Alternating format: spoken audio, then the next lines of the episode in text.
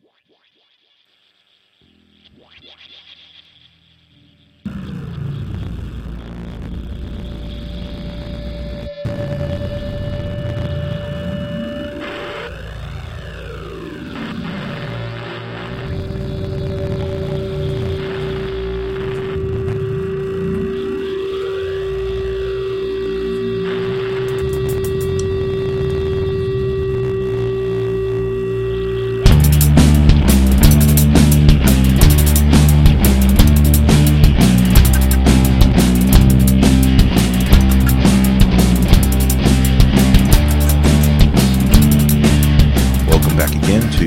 badquaker.com podcast. My name is Ben Stone. Today is Friday, May 11th, 2012, and this is podcast number 143. So, uh, yesterday, um, my podcast ended up being uh, the entire hour pretty much talking about uh, something that I meant to spend like, you know, five, ten minutes talking about. And, uh, you know, sometimes that just happens. I, you know, what what can I say? Um, I was talking about. I think the tagline that that was put with the file was something like an an unorthodox, theistically and atheist friendly view of the origin and sin, uh, origin of sin and how that ties to the origin of the state. And um, I think I well more than covered that topic although there was a couple of things I went back and re-listened to it, and I th- and I thought, you know, I could have just clarified a couple of things a little bit better uh, as I breezed over them, and then I. Um, I was looking through emails, and I'm, I'm, a little bit backlogged on emails, but I, I, was looking through the emails, and one of them, the person said, uh, Thank you for sharing your theories and ideas. If only more people could see that the very real Lucifer enslaving uh, um, try that again. If only more people could see the very real Lucifer enslaving and ripping apart the world, but they must recognize the Lucifer within themselves first, to forsake violent monopolies for natural law and the joy of life again. And I and I thought, uh, you know, wow, I, I, got my point across, or, or, at least a large portion of my point. That was great. I appreciate the emails uh, that came in. Um, and and again, I'm a little backlogged on emails, so if I haven't got to yours yet, if I haven't responded, if you've sent me an email and I haven't uh, responded back, just uh, I'll, I'll, get to it as quick as I can. I'm kind of up to my ears, but but that email really uh, let me know that I, I at least got part of my message across yesterday. I, I wasn't trying to, you know, uh, convince any atheists about God or anything like that, but but one way of looking at evil, one way of looking at you know, a lot of a lot of atheists will uh, explain uh, the abundance of religion and the abundance of people's belief in religion as um, there's a certain necessity in the mind to make up a you know make up a, a, purpose and a reason for everything, and so we have a tendency to um, sew together unrelated things and assume that there's something relating them together. So this is uh, I've talked before about looking at a cloud and imagining that it looks like a bunny rabbit or a dragon or or a turtle or whatever. And it doesn't. It doesn't at all look like those things. But that's not the point. You look at it and your mind seeks patterns. And so in your mind you you literally make it look like the thing that you're imagining. And that's one of the criticisms of theism is that um, you know, it's possible that humans look at entirely unrelated events and use that as evidence and, and try to put together uh, a, a, thing that they can believe in that they're comfortable with, and thus we have religion. And I'm not entirely sure that's right or wrong. I'm just, you know, expressing that that that's that's one argument. And um, but I do kind of think that you know assuming that that's the case, assuming that that's actually what religion is, that it's just a, an effort by people to make sense of things that they don't understand. Once you believe in, let's let's say you believe in Thor. I mean, let's you know just pick on a religion that's not real uh, real popular in today's uh, society. Let's say you've put this all together and you and you believe in uh, in Thor, and um, then you begin making decisions in your life based on your belief in Thor, and uh, and you start to mold aspects of your life around your belief in Thor. Uh, and you begin to take actions in interacting with other people in relationship to your beliefs in Thor. Well, then, in a sense, in a very real sense, Thor becomes real because your actions are making Thor real, even if there's no real Thor, even if there's no guy, you know, with a giant hammer sitting in a cloud, is beside the point. The fact is, you are becoming the outworking of Thor and so Thor exists because your belief in Thor exists. Um, now, let's translate that over to the state. Um, what what we're talking about here with Lucifer, if indeed my theories that I expound, expounded upon yesterday, if my theory has any substance to it at all, Lucifer. This is coming. Yesterday was a very theistic point of view. Today, I'm I'm kind of um, throwing some some bait out. I'm chumming the waters for uh, for atheist here, but let's just assume. Um, just for the sake of argument, so so uh, you know, theists kind of hold on to your hat for a minute here. We yesterday I, I appealed to you guys. Today, let, let's give the atheists a chance. So let's just assume that there that there is nothing beyond the realm of science, and but if we assume Okay, so don't you just love interruptions? Um, and I'm not sure what I was talking about, and I can't back up the. Uh, I can't back up the. Well, we don't have a tape. We don't use tape these a days. So anyway, I think I was just kind of trying to give a recap of yesterday's uh, thing, and um, oh, I was talking. I was trying to give sort of an atheist view. I, I think I remember. Maybe I can pick back up on that.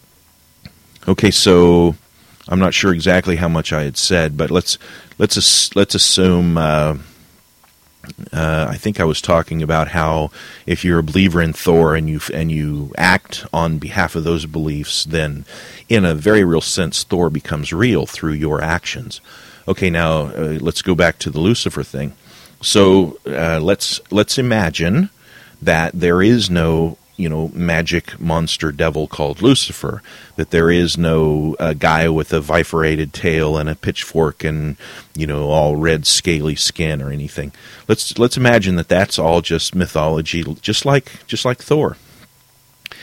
Um, but let's believe, I mean, let's assume for a moment that uh, when when human beings uh, take, like I was saying yesterday with with law, when you when human beings step outside of the natural law that we have, again, this is the atheist uh, view here. So you know, theists, just stick with me for a minute. I'm not going to do the whole podcast on this. Really, I know I said that yesterday, but seriously, really.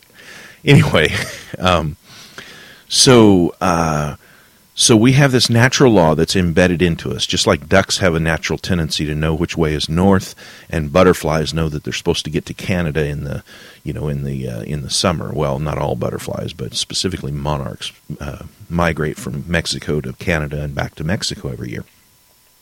And these are embedded things that is inside them, that's deep inside their brains. And it's instilled through eons of and eons of time through generations and generations and generations of developed uh, uh, um, behavior. And uh, uh if we assume that butterflies have this embedded into them from uh, you know vast amounts of time and evolution taking its toll on them and if we believe that ducks fly north and ducks can sense the directions and if we believe that that bees uh, can chart in their own tiny little brains how to get sometimes miles to go from the hive to a particular area that where where uh, plants are blossoming, and then chart back, and then and then land at the hive, and through body movements communicate the map on how for other bees to go out and find uh, those those same to follow those same directions and find that those same blossoms. If we understand that eons of time have embedded these very complicated processes into the minds of these simple little animals, and if you believe all that, and if you believe that human beings evolved over eons of time, then how could you possibly believe that human beings evolved without natural law? Keeping in mind how I described natural law yesterday, I used the birds for an example. That the the sparrow, if you didn't hear yesterday's podcast, I'll, and I'm not going to go into this in great depth, but the sparrows uh, around in my yard, um, they have a series of laws that they obey by nature, by instinct. It it their their laws are very apparent, uh, and and they follow them very strictly. And yet, the blue jays that are eating off the same driveway, picking up food, and and uh, functioning birds, uh, you know, just like the sparrows, except bigger and different colored. And yet, they follow completely different natural laws natural laws very unique to the blue jays. And each of these uh, two types of birds have evolved over eons of time to adopt the kinds of behavior that keeps their species uh, keeps their species reproducing and, and going for future generations. And if the sparrows did not follow those natural laws precisely, they they would die out within a couple generations. And if the Blue Jays did not follow their exact laws precisely, they would die out after a few generations. So it's following these natural laws that actually perpetuates their perpetuates their species. And yet the Blue Jays cannot perpetuate their species by following the laws of the sparrows. And the sparrows certainly cannot function under the laws of the blue jays. So, if we believe that these bees have this kind of uh, natural law, and if we believe that butterflies have this type of instinct built into them, and if we believe that ducks, and if we believe that, that blue jays and sparrows, then, then why can't we believe that human beings have evolved over eons of time and developed certain natural laws that apply to us, that are unique to us as a species. And then open your eyes and look around. There's stuff going on that is a serious threat to our species. How can that be? If we're following natural law, how can anything we're doing be a threat to our species? I, I lived a lot of lot of years out in the Mojave Desert, and there would be uh, booms and busts, if you could call it, if you could put it in an economic scale, there would be uh, surges. Uh, that might be a better way to put it. There would be surges in certain populations. Uh, for instance, uh, if we'd get a good wet uh, winter, the the winter time in the Mojave Desert is the rain season. And if we'd get a good wet winter without a lot of really hard freezing, then uh, we'd have an explosion of some types of bugs for instance, there's a, a, beetle out there that's referred to as a stink bug or a stink beetle, which is very different than a stink bug that we have back east back here. But um, this weird little beetle would have a population explosion if we had a mild, uh, temperature wise, a mild winter with a lot of rain. The other thing we would have is an explosion of plant life in the Mojave Desert this explosion of plant life would produce an explosion in the rabbit population. An explosion of the rabbit population, within a few months, there would be an explosion in the coyote population to compensate for the rabbit explosion population, population explosion. And, um, and the weird thing is that each of these things, as odd as their population's explosions were, uh, it all balanced out year after year after year. And there was no real crash in uh, in the rabbit population. Now, eh, when when the dry years came, now yes, there was a drastic reduction in the rabbit population in dry years, and there was a drastic reduction in the coyote population during uh, years when there was not a lot of rabbits to eat. But there wasn't an actual crash the coyotes live on, and the rabbits live on, and the stink bugs live on, you see. Now, what we're looking at with humans is a very different thing. We're looking at the serious possibility that humans could end human life on Earth. We came drastically close to that just 30, 40, 50 years ago. It was a serious, uh, you know, in the early 60s specifically, there were a couple times when we came real close to wiping out human life and and so that can't be natural. And what was at the source of all that? What about the? Oh, I'm sorry. I'll answer the question before I go to the next one. The state was the source. The Soviet Union and the United States playing playing worldwide chicken with each other, that was the source of a threat to the human race. That has got to be unnatural. That's the state.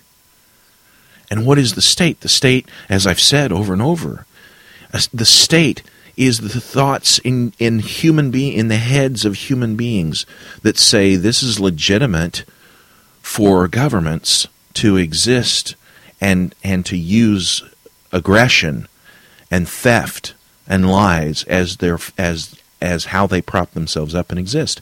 It's legitimate for when we believe that it's legitimate for governments to exist using aggression, threats of aggression, lies, theft. When we believe that and we make a place in our minds for the state to exist, just like if we believe in Thor, then we're believing in something that is evil. And when I say evil, well, we're talking evolutionary here, I'm talking about something that can end our species. The state is the only thing in however long humans have existed, in whatever form we've existed, the state is the only thing that seriously has ever threatened our species. Ice ages did not threaten our species. As a matter of fact, I've said this before. There's a considerable considerable uh, there's a considerable amount of evidence that human beings actually thrived during the Ice Age in a stateless society. And yet, here we are now in a relatively stable environment as far as weather goes. That, that could be argued to a certain extent, but uh, where we stand today, it's relatively stable. And yet, here we are threatened over and over by the state, by a myth that we all believe in collectively. And that myth creates something that's so dangerous that it could actually end human life. That's a pretty scary thought. We have compa- we have not companies, we have corporations playing around like Monsanto and others playing around uh, with with DNA, and we don't really know what the end result of that's going to be. But we do know this: uh, these things are backed by the, the by the aggression of government. Corporations are backed by the aggression of government.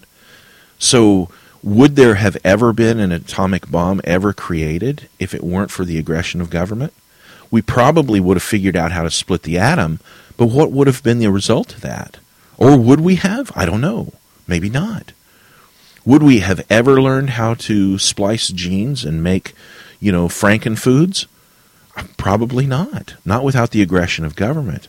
And not without people not being held responsible for their actions. And that's what corporations, uh, that's the, the environment corporations create, is where individuals are not held responsible for their actions. And that's what the state is. That's what the state creates. The state creates, hey, when you believe in the state and you apply that to government, then you you create a, a, a, an organization that takes away the repercussions for a person's actions.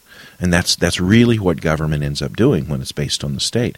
That's what corporations end up doing when when they're based on the aggression of the state. That's what you know banking institutes uh, we look around, we see the banking institutes on the verge of collapse, and we see how the monetary system is is, such, is so threatened. And the reason why is because individuals are not held responsible for their actions.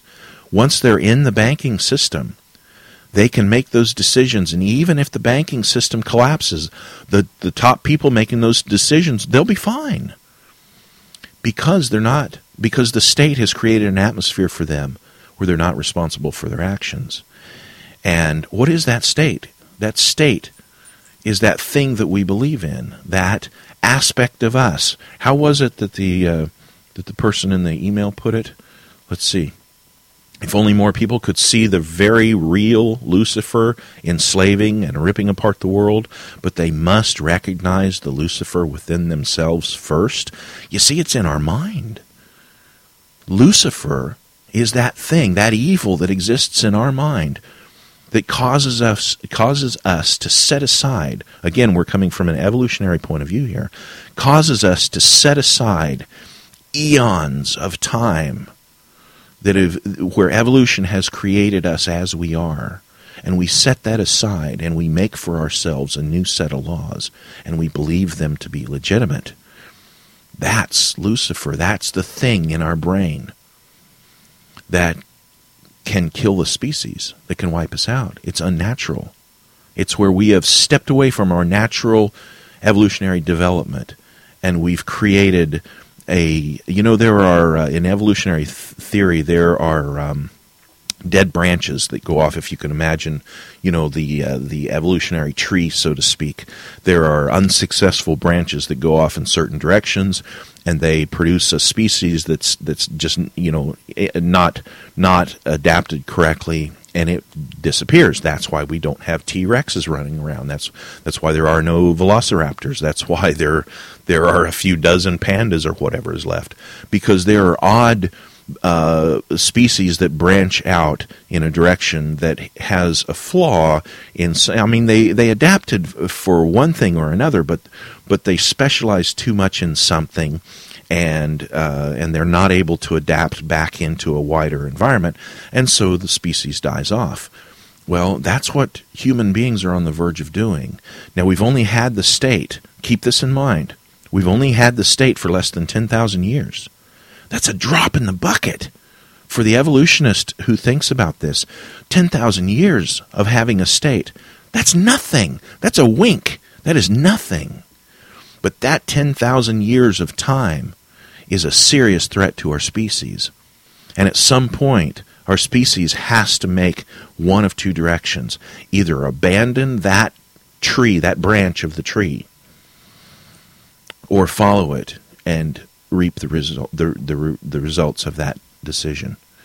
And it's my contention that we must uh, abandon, we, we embrace embrace reason and abandon the foolish belief in the state. Okay, so that's my evolutionary argument on the on the topic. I meant to have that like five minutes, and we're like twenty instead. So we're we're right on track. Okay, now I want to talk about. Um, oh, okay. I just looked at my notes. I saw a story linked on Facebook that the uh, the Congress was having um, congressional meetings uh, the specifically, I think it was the banking. Uh, oh, I can't remember exactly, so I shouldn't say. Anyway, whoever it is in Congress that that uh, looks at the banking issues and and you know talks to the Fed and all that kind of stuff. And Ron Paul is now the chairman of that since the Republicans took the majority back in 2010 or whatever. So uh, so they're having these meetings and they're discussing what can be done about the Fed and a, a, number of proposals, both bipartisan and, and partisan, a number of proposals are being kicked around by the by the Congress goons. And Ron Paul's uh, um, recommendation. It has a particularly aggressive title. I can't remember it now. I should have had. I should have put that in my notes. I just put a little note that said "End the Fed" and Ron, and the Ron Paul flaw. But I should have actually, you know, put some of the notes in as to who I'm talking about so that people could look it up. Maybe even a link to that would have been nice. But anyway, so so they're so these Congress guys are talking about this, and Ron Paul presents this uh, this proposition to. Uh, to abolish the Federal Reserve, essentially. And uh, the, even the title of his uh, uh, uh, proposal is very aggressive. It's about abolishing it. I think it uses the word abolish the Federal Reserve. Anyway, um, here's the problem with that, and here's why that is not a libertarian way of thinking, and here's the flaw of Ron Paul's uh, actions in that. And this is, and what I'm about to present is what when I say that if you elect Ron Paul as president, what you will be doing is putting Ron Paul in a position where he will violate the zero aggression principle on on a moment by moment basis. And and people have called me to task on that and said no no no if he's just you know if he's just uh, making our our our burden lighter then he's not. Well yeah he is. Everything he does everything a person in power does violates the zero aggression principle. So, uh, so in this case, Ron Paul is asking to abolish the Federal Reserve. Now, how could that possibly be violating the zero aggression principle? Well, I, I put a note on this in Facebook, and so if you, if you're a Facebook friend, then you're going to say like, "I already read that. What do I need to listen to you for?" But this is what I said in Facebook essentially, and I'm not getting it word for word, but anyway, um, let's say let's say you like raw milk. Let's say you're an advocate of raw milk. You love raw milk. You think everybody ought to have the opportunity to have raw milk if they want it. Okay, but then the government comes in and the government says, "No, you can't have raw milk. We'll throw you in jail if you buy or sell or produce or distribute raw milk." Well, that's uh, the, the government is breaking the zero aggression principle when they do that. The people in government that enforce that nonsense are violating the zero aggression principle. If you want to consume raw milk, that's your right. And if you want to produce raw milk, that's your right. And if you want to transport it, that's your right. And if somebody wants to buy it from you and you want to sell it to them, Again, none of these things are the government's business, and the government has no right interfering. So when the government does interfere on any level, for you as a raw milk lover to either produce, consume, transport, buy, or sell raw milk, anytime the government interferes on any level in that, they are violating the zero aggression principle and they are aggressing upon you as a milk lover, as a raw milk lover. Now, so let's say you get control of government. Okay. Now, let's say you say uh, to the whole world, I love raw milk, and everybody, uh, you know, we're no longer going to have these silly laws that say that people can't have raw milk. And so then you make a law. You make a law outlawing pasteurized milk. Well, what you just did is exactly what the government was doing to you, because there are people who want pasteurized milk. And you might say, no, but pasteurized milk is not as healthy for you as raw milk. Yeah, you're probably right. I believe that. I believe that to be the case. But it's not the point. The point is, there might be some people, there might be some people who want pasteurized milk. And if you get the reins of government and you outlaw pasteurized milk, you are supporting the state and you are violating the zero aggression principle. And this is what Ron Paul did, and he's doing, and that's what he would do as president. Instead of going in and saying, okay, there's a problem with the Federal Reserve, the Federal Reserve is ripping people off. The Federal Reserve is doing these things. This is the problem with we can't even properly audit it. We don't know what they're doing. What we have seen and what they're doing is not good. All, all that is correct. All of Ron Paul's accusations against the Fed are correct. But then it gets to the point of saying, okay, what are we going to do about it? Well, what would the market do? What would, let's go back to the Christians, what would Jesus do?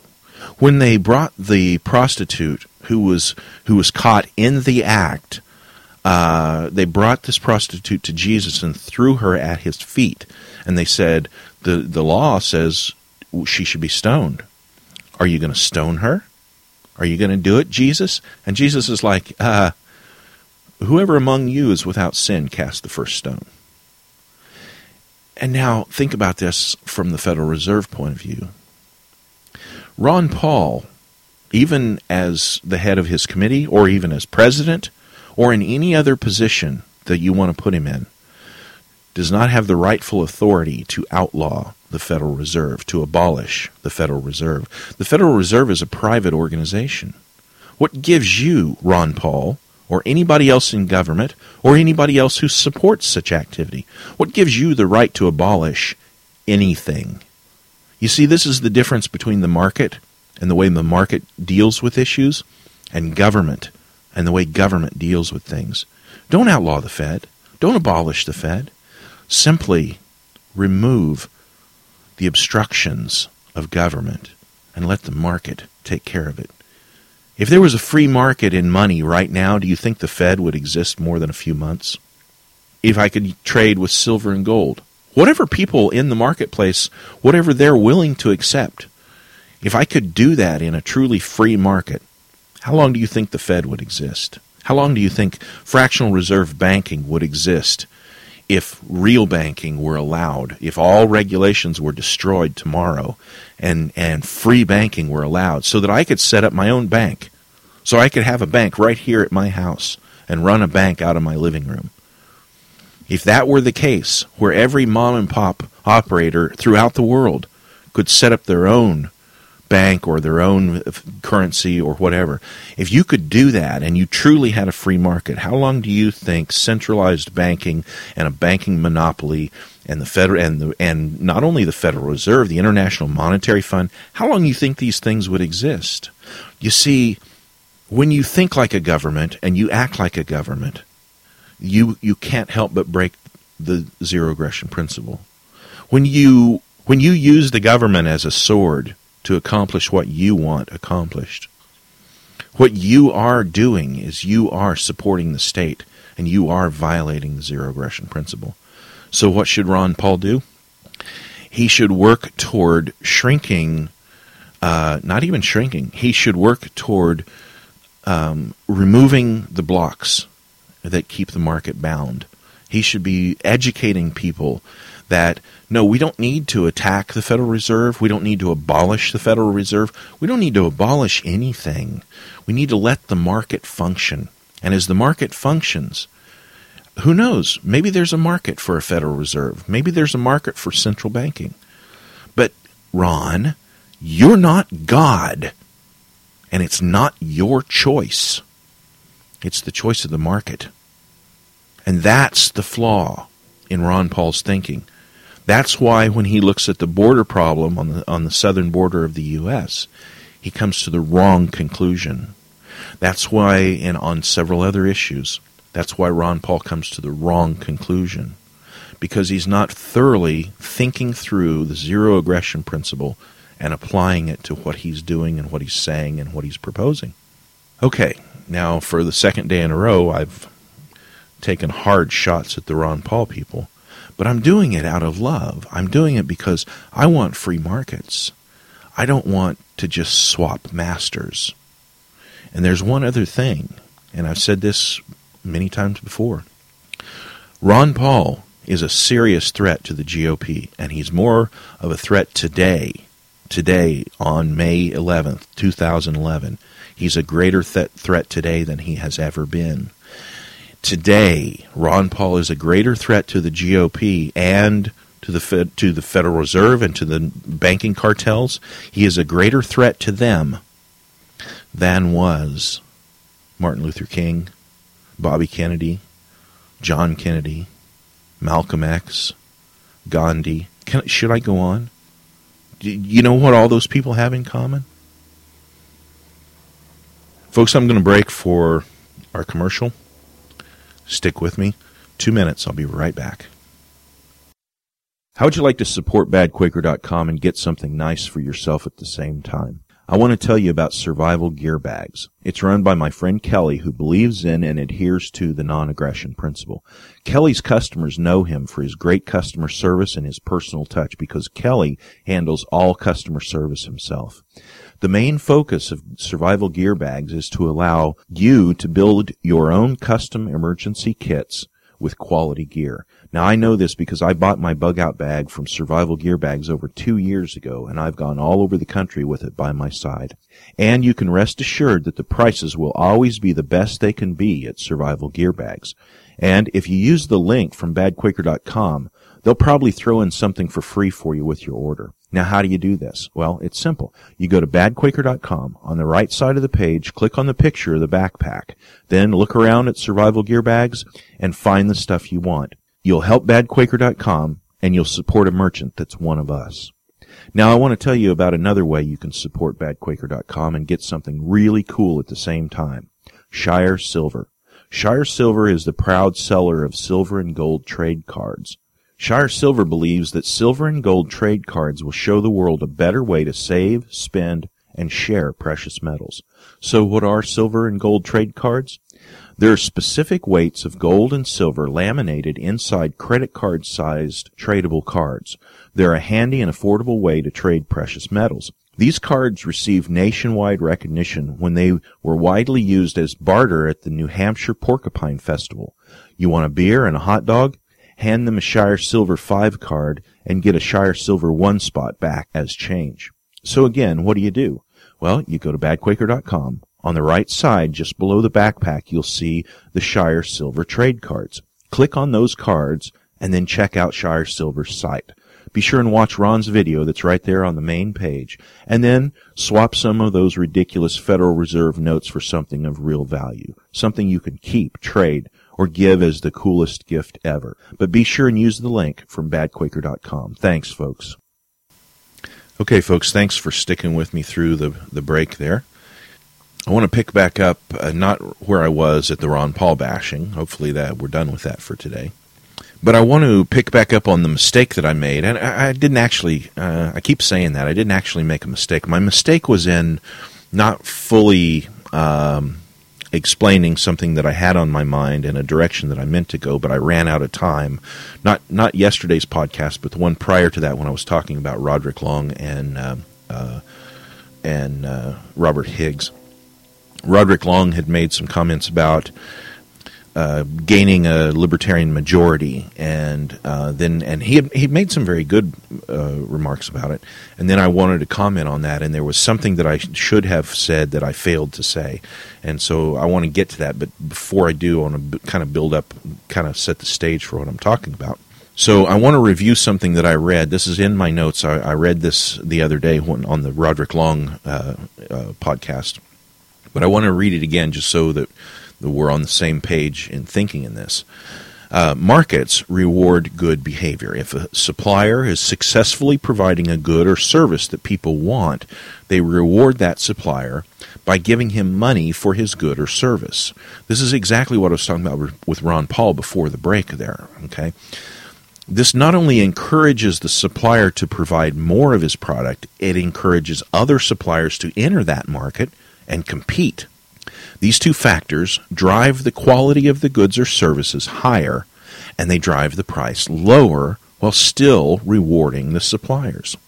That competition will drive innovation as the suppliers reach the lowest possible price that they can achieve while still making a profit. Now, you can see this very vividly in the cell phone market, which has had surprisingly little uh, in, uh, interference by the state uh, during its very rapid growth. Although we're starting to see interference now with all the draconian, you know, uh, no driving while texting laws and on this kind of thing.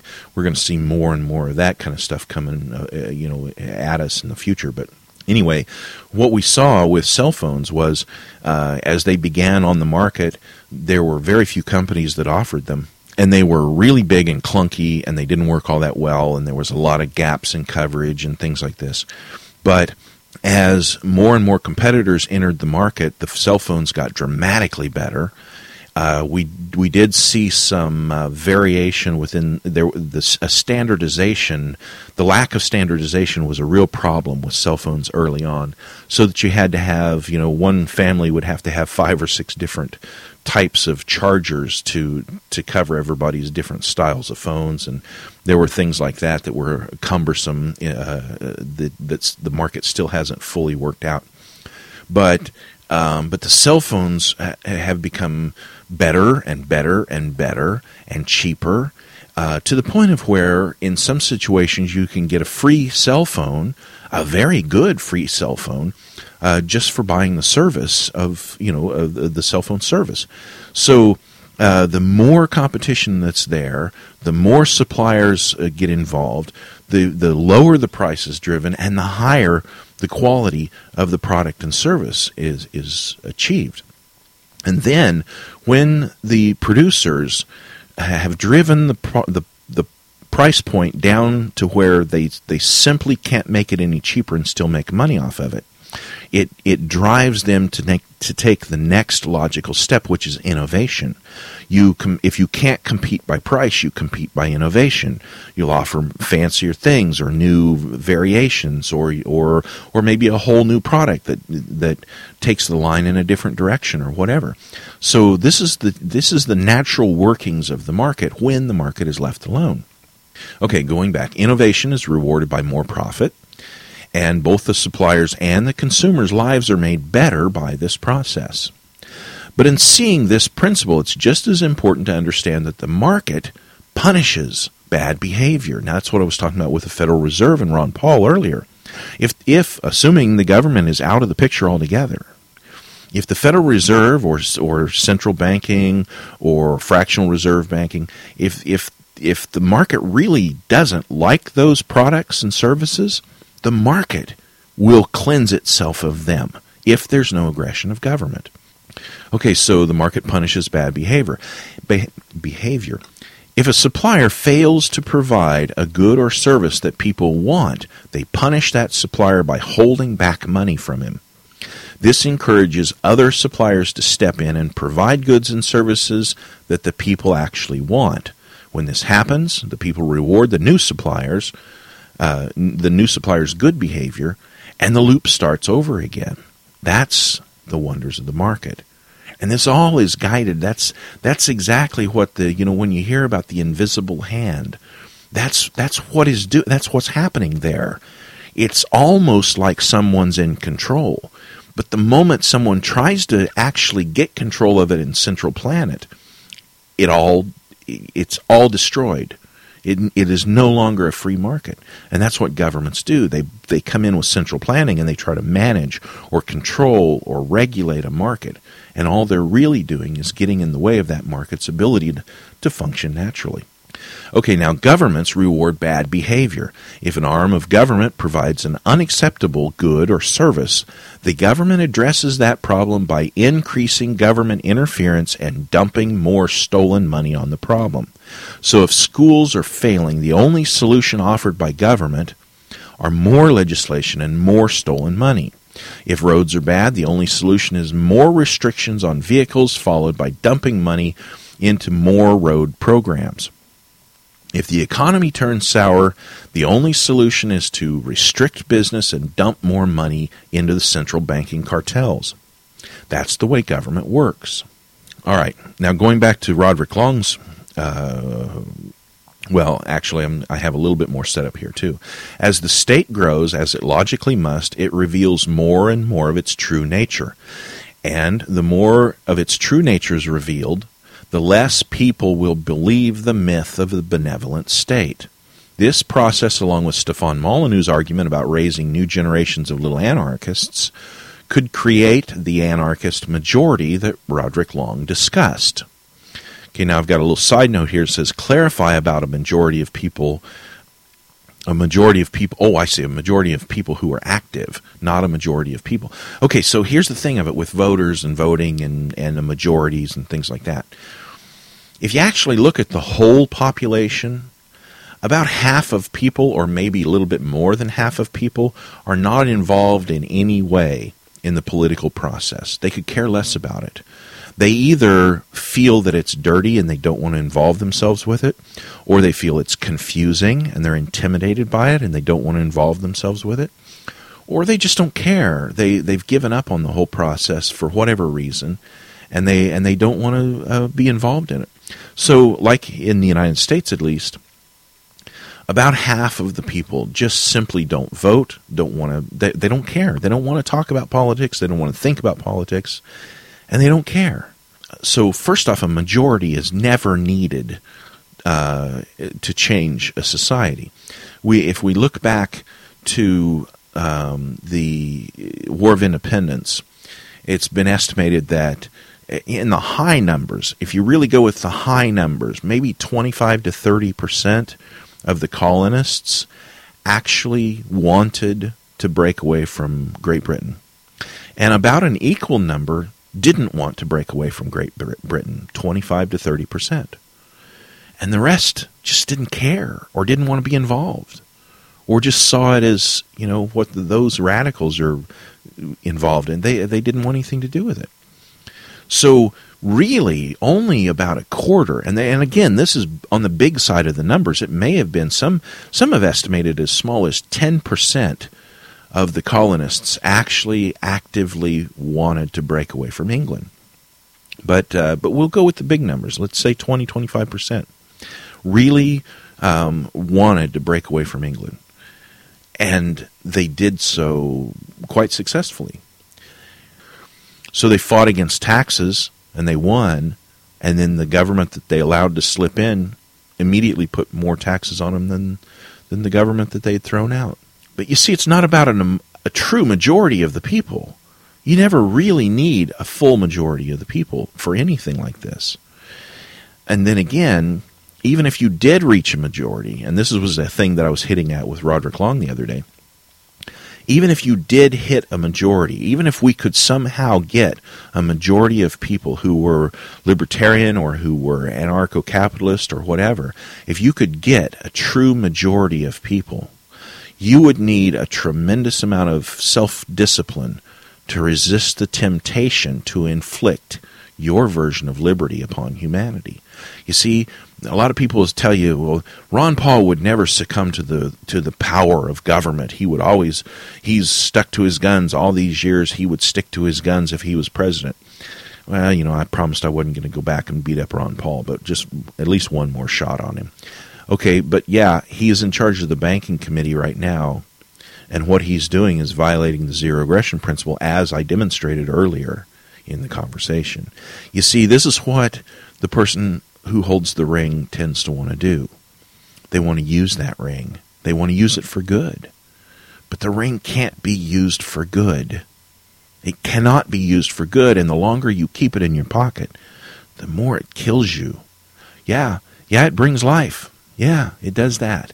And it kills you at the same time. It kills that part of you, that, that natural law part of you, and it twists your thinking to justify the use of aggression upon others. So, even if we could, even if it were possible, it's not possible and it's not necessary, but if it were possible that we could get a majority, then the great temptation would be to use that majority and try to inflict upon humanity our version of libertarianism, our version of freedom.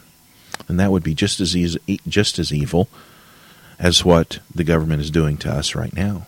As a matter of fact, it would be falling to the temptation that we have now been fighting almost 10,000 years against. It would be falling to that temptation. It would be making, uh, it would be making a god of ourselves. It would be like envying the God that is, and saying, "I want to be like that. I want to rise up on on high, and I want to be a god."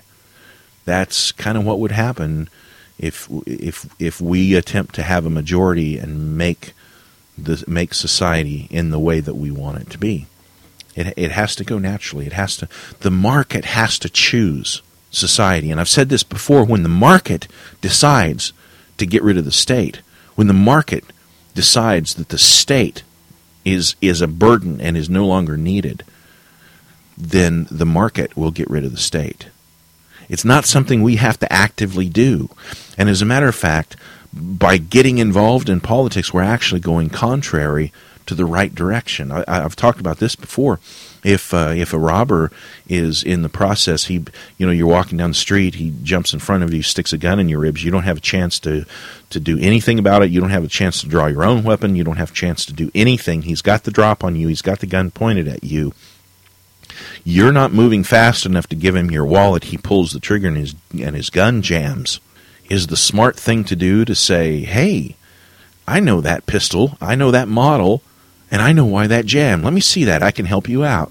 And you take his gun, you break it down really quick, you clear the jam, you reassemble it, you uh, hand it back to him, and it's all clean and it's ready to go. And you're like, okay, there you go, Mr. Robber. See, if we get involved in government, and if Ron Paul gets involved in government, and all these wishes come true, what you're actually doing is you're creating a situation where the government becomes far more efficient than it is right now, and yet it retains all its power. And Ron Paul's not going to be president forever and live forever. Ron Paul, as as Roderick Long pointed out, we can't maintain a, a, a majority, therefore we can't maintain control of the head of government. That being the case, they're going to figure out how radical we are pretty quickly. Ron Paul's pretty radical. And when the when the majority of people figure that out, they'll throw him out. And when they do, what you've created is you've created a government that's far more efficient than it is now, and yet it has every, every, every bit of the power that it's been building up over the last 10,000 years. You just made it more efficient. You just cleared the jam and handed it back a loaded gun. That's what you've done. And that's assuming, like I said a minute ago, that's assuming they don't kill Ron Paul before he gets to that position. They've done it before, and I believe they'll do it again. Okay, um, now I've gone through part of my notes that I've been trying to get to all week, but I haven't got to what I one of the things I wanted to get to. Uh, Nima uh, Nima Vedati over at the Freedom Feens last Sunday presented me with a series of questions on their Sunday call-in show, and I got to partially answer two of them, but I never got to the third because the show was we we they just had so many call-ins coming in that uh, we just couldn't get to the third question. Um, so I was I was supposed to sometime this week cover Nima's three questions, um, and I, I, haven't got to them. And and this would just be a good time to give a, a quick little um, endorsement of the Freedom Feens show. It's a Sunday night. Uh, Sunday it starts about five o'clock, I believe it is five o'clock Eastern time, and it's on the Liberty Radio Network, which also uh, BadQuaker.com podcast is on the Liberty Radio Network but I, I believe it's 5 o'clock Eastern Time on the Liberty Radio Network, and you can find that at lrn.fm. Uh, the the streaming feed is there, and there's there's even a little chat thing there. I drop in on that chat uh, right on the main page of LRN, uh, lrn.fm. If you scroll down a little bit, there's a there's a chat box down there, and I I drop in on that every now and then and say hi to the folks that are in there. But uh, on Sunday nights, five o'clock Eastern time, Nima Vedati and Michael W. Dean have their Freedom Feens live uh, show on, and you can call in live and talk to them. And they have a variety of guests that call in too. Uh, I've called in a few times. Um, uh, Ian Freeman has called in. Several other people like that have called in. But it's a really good show, and I really enjoy it. I've I've missed it a couple times, but I try to get to it as as often as possible. So uh, that's where Nima had uh, was asking me the questions, and here's the three questions I'll present for you. Uh, question number one: Do you consider a person who routinely violates the zero zero aggression principle as a bad person? That's the first one. The second question: Can a police officer, as we know them today, keep his job without violating the zero aggression principle? And the third question is: Are all cops uh, oh, no, I'm sorry. Uh, third question Are there any good cops left today? Are there any good cops today? Okay, so I want to address those really quickly here. I kind of, you know, I'm not that quick on that's that's why I don't really do a live show or anything because I'm not that fast on my feet. I ha- I, I like to think about things and roll them around in my mind. Um, but um, to the first question, do you consider a person who routine, routinely violates the zero aggression principle as a bad person? Okay, well, I don't know. Um, here's the thing of it: we have uh, there's there's bad on the on the in the in the sense of behavior, and there's bad in the sense of judging a person morally uh, you know, let's let's take uh, Jesus. Let's go back to Jesus with the prostitute and and the uh, and the people bringing the prostitute to him and throwing her at his feet and demanding he do something about it. So, um, so the prostitute is brought to Jesus, thrown at his feet, and they say, "Are you gonna, you know, are you gonna stone her to death? Are you gonna punish her for her behavior?" And Jesus didn't. Now, that doesn't mean Jesus endorsed the behavior of the prostitute. That doesn't mean that he believed it was good behavior. Um, but what we saw in that example is that the aggression that the that the accusers of grabbing her, uh, hauling her through the streets, embarrassing her, and throwing her at Jesus' feet with accusations, their aggression, in in Jesus' mind, was as bad, if not worse, than anything that she was doing. So, so Jesus didn't stone her to death, but neither did Jesus stone to death the accusers. He see he saw the difference between behavior that's unacceptable and what is deep inside the person as to whether they're good or bad. So her behavior as a prostitute, and and part of the accusation was um, adultery. They in, in one of the versions they call her an adulteress. So that would indicate maybe that her that her client was married, which would add uh, which would actually add aggression to her to you know if if she is soliciting uh, uh, her services to a married man, then then it might be you might be able to make the argument that she's aggressing on what might be considered the property of the wife. So so you could actually make the argument that she, as a prostitute, no matter what your feelings are about prostitution, you could make the argument that she was aggressing upon the the wife in in, in the situation. But Jesus judged the situation and and realized and without endorsing any of the behavior, he saw that the nature of the person uh, was not bad, even though the act may have been bad. And he also saw that the nature of the of the accusers, their act of aggression against the prostitute was bad but he also saw within them and could see their true nature. Now, I can't see within a person. I can't see their nature. I can only look at their behavior. So I can't actually judge the person to be good or bad. I can judge the behavior. Um, so, do you consider a person who routinely violates the zero aggression principle as a bad person? No, no, I don't.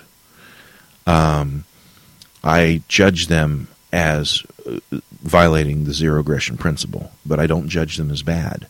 I, I don't have that authority. I'm not going to pluck that fruit from the tree and make that decision.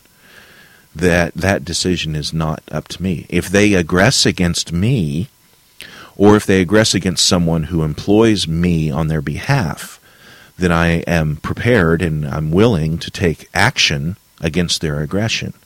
But I'm not going to judge them as a person. Two, can a police officer, as we know them today, keep his job without violating the zero aggression principle? No. No, absolutely not.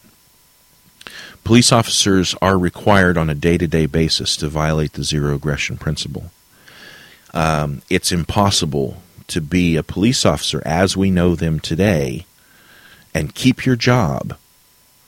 Uh, it's impossible to do that and not violate the zero aggression principle if you come walk as a police officer, if you come walking up to someone's car, you just uh, you, let's say you saw them do something dangerous on the road. Not just we're not just talking about oh they're speeding, we're going to give them a ticket.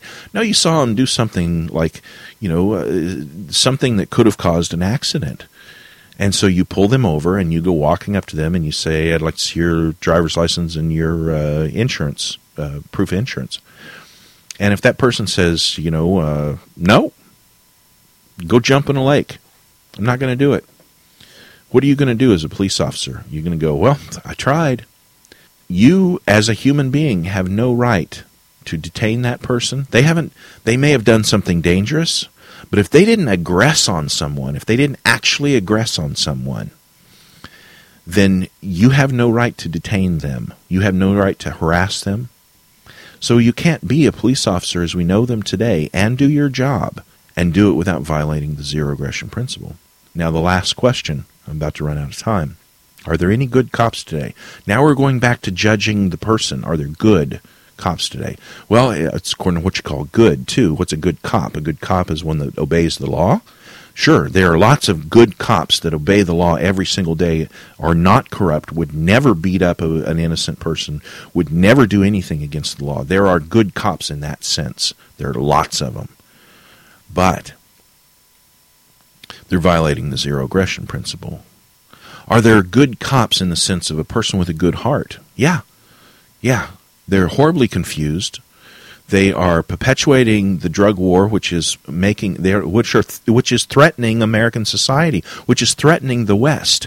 The drug wars are threatening the Western culture as we know it and cops who who who obey their commanders and inflict the drug war upon humanity are destroying Western culture.